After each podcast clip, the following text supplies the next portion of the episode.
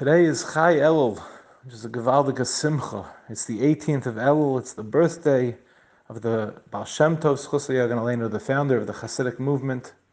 And 47 years later, it was the birthday of Rav Shneur Zalman Meliadi, the founder of Chabad Hasidus, the Baal Tanya, and the spiritual heir, the spiritual grandson, so to speak, of the Baal Shem Tov. The fact that the Baal Shem Tov and the Balatanya share a common birthday points to the fact that they had a common mission, a shared mazel, so to speak. What was the mission of Chassidus?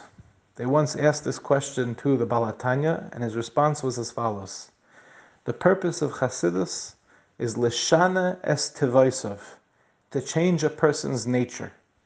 Not merely lishana es midaisov, to change a person's character traits, but rather lashana es tevaisav, to change a person's very nature.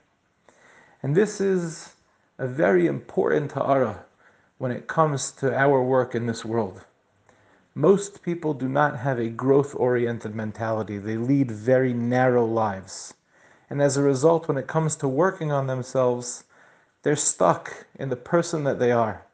Perhaps they believe they can make small incremental changes to their life, but fundamentally, this is who I am, and there's not much I can do about it. And the Alter Rebbe had a growth-oriented mentality. He did not have a fixed mentality. The Alter Rebbe said that who we are is fluid, and just because we're one person today doesn't mean we can't be another person tomorrow.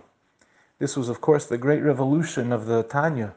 The Tanya did not only speak about the Yetzer Hara and the Yetzer Tov, which were, of course, just inclinations, but he spoke about Nefesh Habahamis and Nefesh Elikis, not just an inclination, but the fabric of who we are was in flux.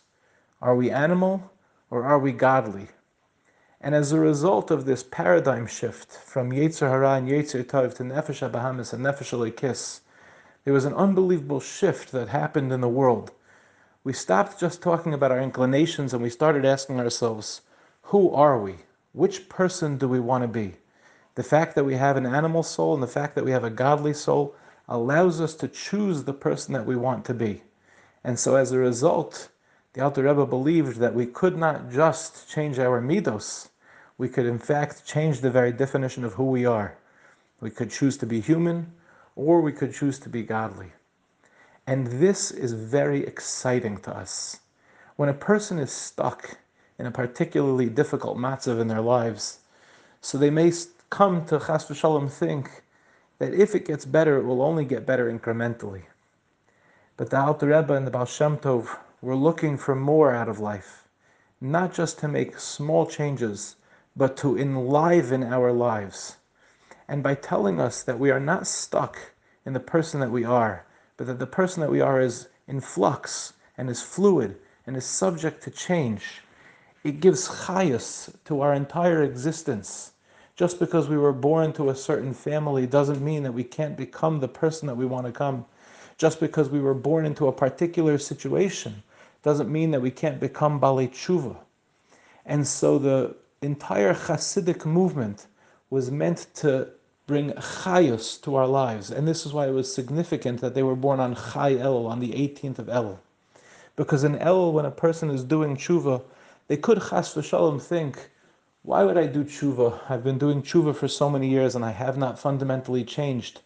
And then there's a certain yiush that comes along with that. They're giving up. Because what's the whole tachlis? But on Chai El, we come to remember that even though we've done the same thing so many years in a row, it doesn't mean that fundamental change isn't possible. It's right around the corner.